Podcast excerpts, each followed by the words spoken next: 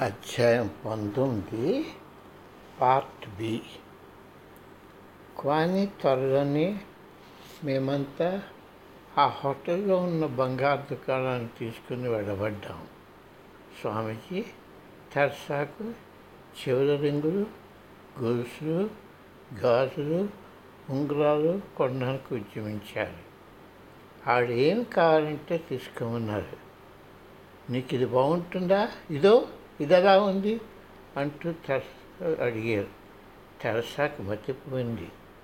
తల పంకిస్తూ తన గురువుగారు విచిత్ర ప్రవర్తనకు ఎలా స్పందించాలో ఏది తీసుకోవాలో తెలియక తికమక పడిపోయింది. రోజంతా అయిపోయాక మరలా మనం కలుస్తామని మాటిచ్చి రాచమర్యాదలతో జరుగుతున్న ఈ విరామకాలాన్ని పూర్తిగా ఆనందించమని చెప్తూ స్వామీజీ మమ్మల్ని వదిలి వెళ్ళిపోయారు.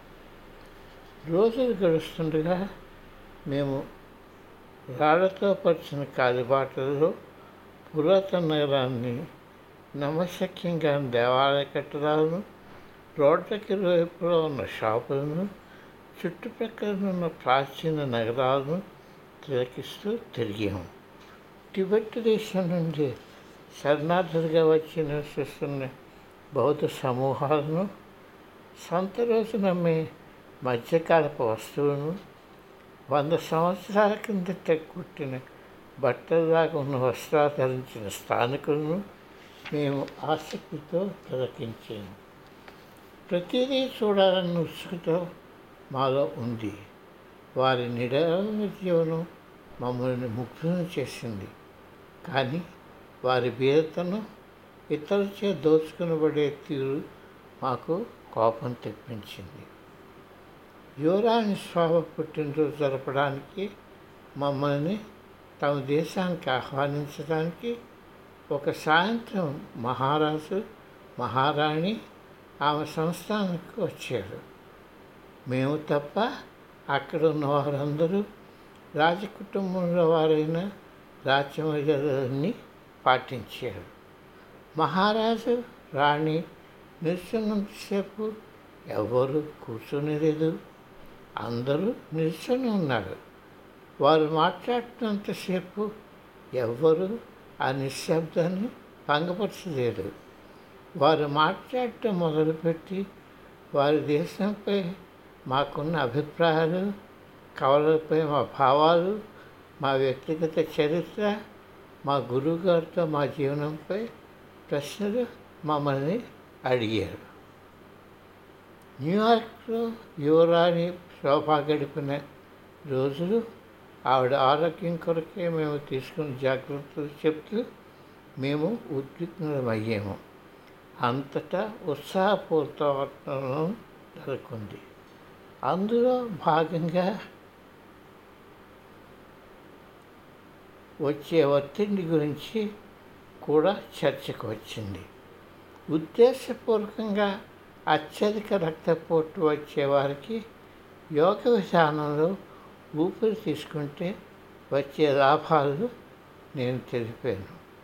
అది అందరి దృష్టిని ఆకర్షించింది. ప్రశ్నల ప్రవాహం కొనసాగింది. సాంప్రదాయం నుండి వస్తున్న బోధనతో గదంతా నిండిపోయింది. మహారాజు గారి సోదరికి ఈ ఊపిరి తీసుకునే విధానం నడపమని నన్ను కోరారు.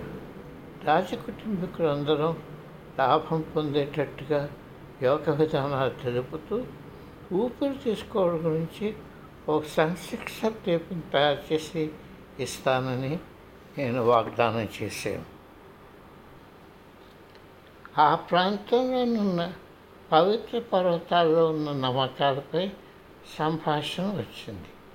వాళ్ళ ఏకాంతతకు వాళ్ళ గుహల్లో సాంప్రదాయ సిద్ధంగా వస్తున్న నిర్మలతకు సంవత్సరాల తరబడి యోగులు అక్కడ నివసిస్తున్నారు. పూర్వపు మహారాజు రాణి యోగులను ఎల్లప్పుడూ సంరక్షిస్తూ ఉన్నారు. యోగ సాంప్రదాయం ఇతరుల జోక్యం లేకుండా నిర్విక్షంగా వర్తిల్లడానికి కొన్ని పర్వతాలు ప్రజలు చేయడానికి వీలు లేకుండా చేశారు.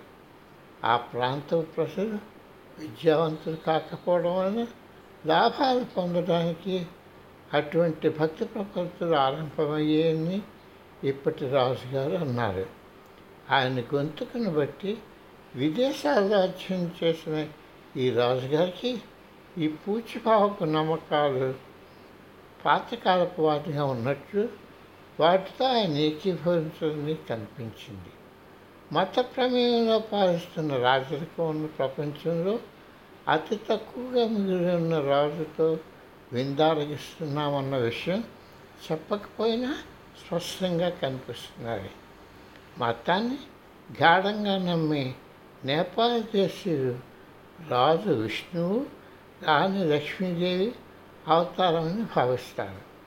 రాజ దంపతులు తమ ప్రజలంతో సంతోషంగా ఉన్నారని రాజరికాన్ని పూర్తిగా సమస్తారని నమ్మబలికారు. ఈ విధంగా వారు నివసించాలని వారు కొంటు- కోరుకుంటున్నారు అని చెప్పారు. అసలైన స్వాములకు కపట స్వాములకు ఉన్న తేడా గురించి మహారాణి అప్పుడు ఒక చిన్న ప్రవచనం మొదలుపెట్టింది. నిజమైన స్వాములు కుటీరాలలో ఉంటారు. పెద్ద హోటళ్ళలో ఉండరు. వాళ్ళు చిరిగిన పాత విలువ అంగీలను ధరిస్తారు. ఖరీదైన సూచన కాదు. వారు పాదరక్ష లేకుండా తిరుగుతూ భిక్షాటం చేస్తారు. వారు తోలుతో కుట్టిన షూలు షూలు వాడరు.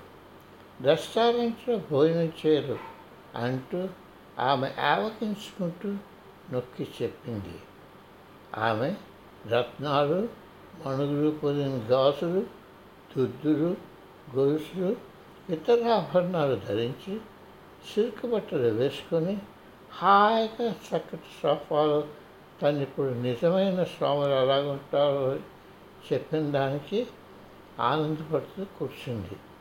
కొంతమంది స్వాములు జీవిత తీరుని ఆవిడ నచ్చుకోలేదని ఎవరి గురించి ఆవిడ అలా మాట్లాడిందో స్పష్టం అవుతూనే ఉంది.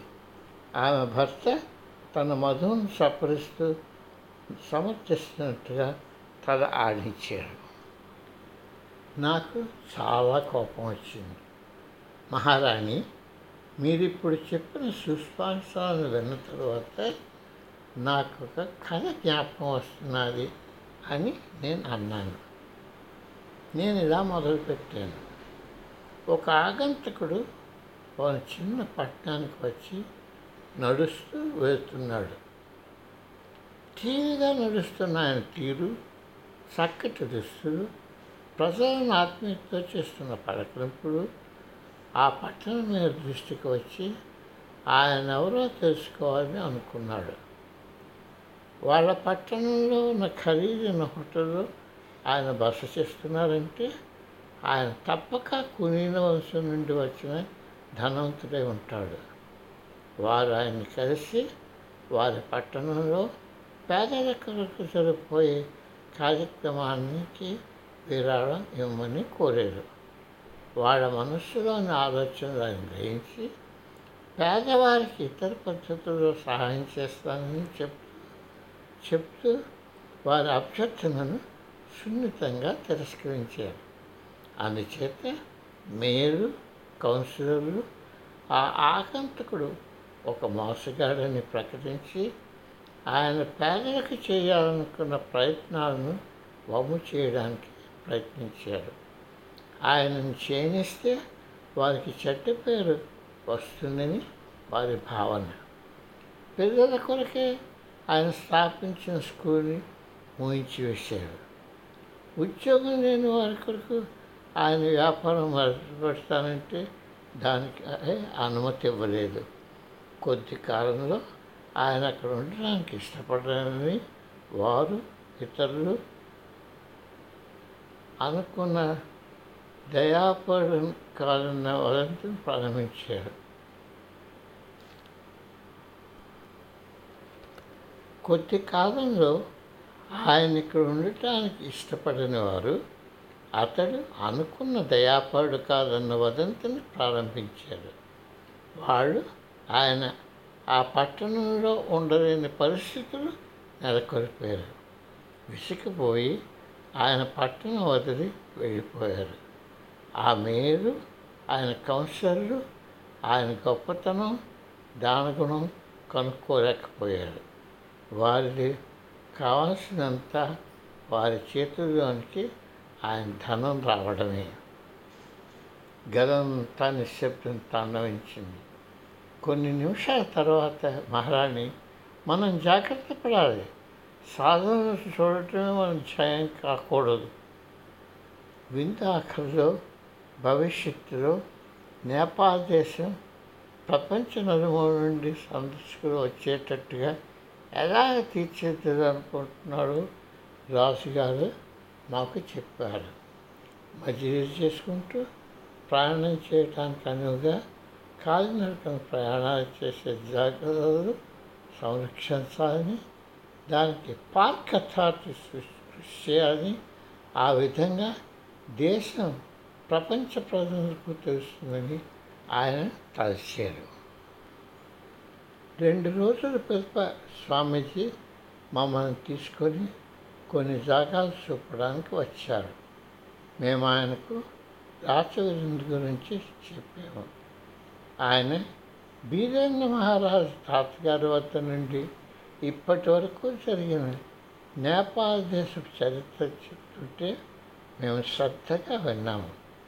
వెయ్యి సంవత్సరాల క్రితం మా సాంప్రదాయంలో అత్యంత సిద్ధయోగి అయిన గోరఖ్నాథ్ గారు నేపాల్కి పన్నెండు తరాలుండే రాజవంశం వస్తుందని దాని తర్వాత అది అంతమవుతుందన్న భవిష్యత్తును సూచించారు.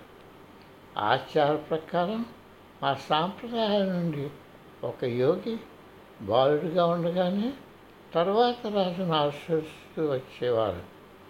ఇది ఎన్నో సంవత్సరాల కిందట జరిగిన మొదటి పట్టాభిషేకం నుండి ఇప్పటి రాజుగారి పుత్రుడి వరకు వారసత్వం జరిగేటట్టుగా జరుగుతూ వచ్చింది. ఆధ్యాత్మిక విషయంలో తన అధికారం ఉండాలని పట్టుబట్టేదాకా మా గురువుగారంటే మహారాణికి ఎంతో ఇష్ట కష్ట ఇష్టంగా ఉండేది. లౌకిక అధికారంతో సాంప్రదాయ బోధనను కట్టుబడి చేయడానికి వీలు కాదన్న వీలు లేదన్న కారణంగా స్వామీజీకి పూర్వంలాగా రాజప్రసాదానికి ఆహ్వానించి ఆహ్- ఆహ్వానించినా వెళ్ళడానికి మనస్కరించలేదు. పూర్వం రాజదంపలు పట్టణం వదిలి వెళ్ళేటప్పుడు వారి హెలికాప్టర్ను ముందుగా ఆశ్రమం మీదుగా గౌరవ సూచంగా వెళ్ళే అలవాటును మానివేశారు.